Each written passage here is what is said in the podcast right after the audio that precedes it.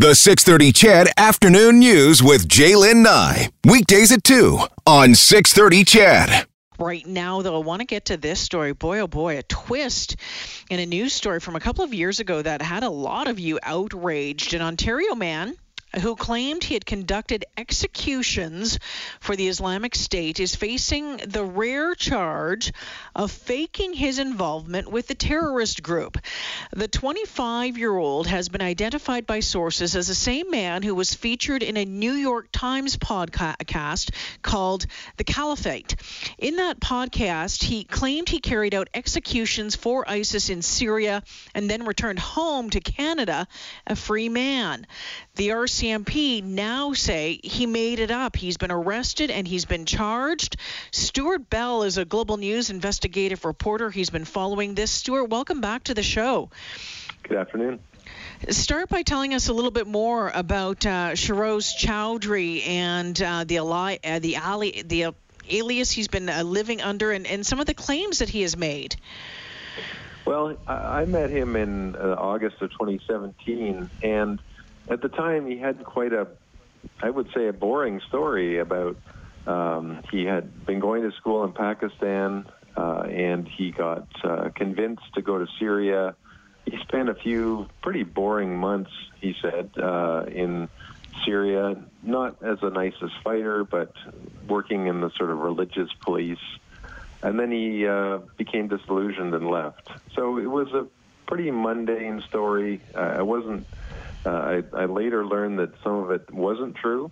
But then in 2018, uh, he emerged in the New York Times Caliphate podcast as mm-hmm. Abu Huzayfah, the ISIS executioner who stabbed people in the heart and during public executions.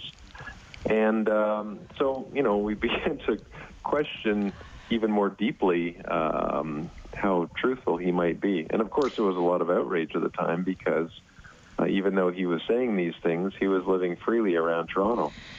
So, so this has been going on for some time, and it's now come to, as you said, a very uh, startling type of conclusion. Yeah, for sure. So can we go back to when you met him in August of 2017? How did how did your paths cross? Uh, was it obviously for a story? Well, I heard he had been speaking to the New York Times and through an intermediary, and I uh, I was pushing to try and meet him as well. But okay. um, right after I met him, I began. I only talked to him once, and then I began to look more deeply into the things he was saying. And for example, he told me that he'd gone to join ISIS in January of 2014 and stayed for six months. Well, uh, I got his uh, university transcript from Pakistan, and it showed he was actually in school that whole year. So then he changed his story, and he got in 2015. But even then, you know, there when you look at his social media, it looked like he was living uh, here around Toronto during that time. So there was a lot of issues, um, and his, you know, the, one of the other things that struck me about him is that his uh, behavior is not really typical of somebody who has been a part of ISIS or any terrorist group and come back to Canada. To be How to be so? as outspoken as he was, yeah. Well, he he. Um, the thing that triggered all of this was that after he returned to Canada from Pakistan in 2016, he went on social media under his own name and photograph and uh, got into an argument and posted that he had been an, a former ISIS fighter. Mm-hmm. Um, so that was what caught the attention, I think, probably of the authorities in Canada and certainly of uh, reporters. And that in itself is very strange. I mean, nobody uh, who had done those type of things has, in my knowledge, so openly confessed to them on online. Well, that's what I wanted to ask you about his social media presence. It just seemingly didn't make didn't make sense at all. No, I mean, um, it's unusual for somebody to confess to doing something like that. Put it to, to say the least. Um, oh. But you know what's really a, what's really hard to figure out about this whole thing is um, you know, assuming the RCMP is right, and I, I can only um, assume at this point that they have done a thorough investigation before uh, accusing him of making it all up. But, um, you know, it's one thing for somebody to maintain a hoax for a matter of days or weeks or even months, but uh, he's carried this on for four years now, uh, assuming Yeah. that you know he is making it up. And that's pretty hard to. It's hard to understand why somebody would carry on the facade for that length of time.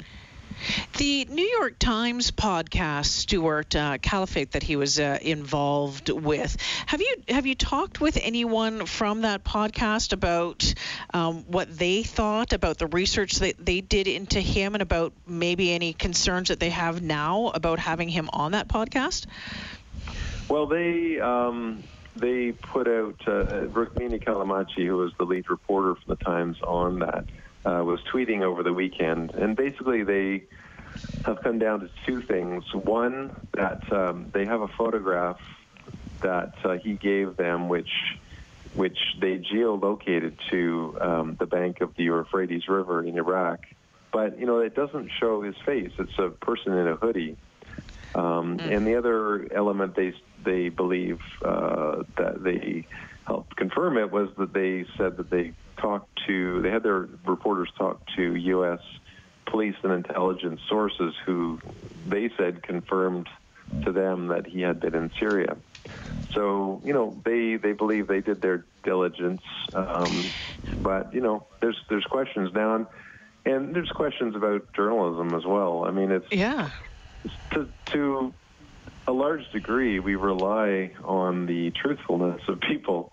Um, of course, we verify that's part of what we. It's a large part of what we do is is uh, trying to verify the things people say. But um, you know, there's always that little leap of faith that we have to take. And uh, you know, if somebody can so thoroughly uh, fool us with a with a fiction like this, then you know it just shows why we have to double down and be particularly careful about verifying things people say. Do you know where he like what he's been up to in the last couple of years? Uh, well, he, um, he his family owns a restaurant in Oakville, Ontario, and uh, according to his LinkedIn profile, he's for the last year he's been volunteering as an intern at an organization in the U.S. which works with former extremists to try and walk them back from their um, their beliefs. So again, there's a real uh, extent of I mean, that's really taking your hoax to an extreme if that if it really is the case. So, you know, my question is, he, if he made those claims prior that he was uh, an executioner, uh, and and then came back to Canada, why was he walking free here?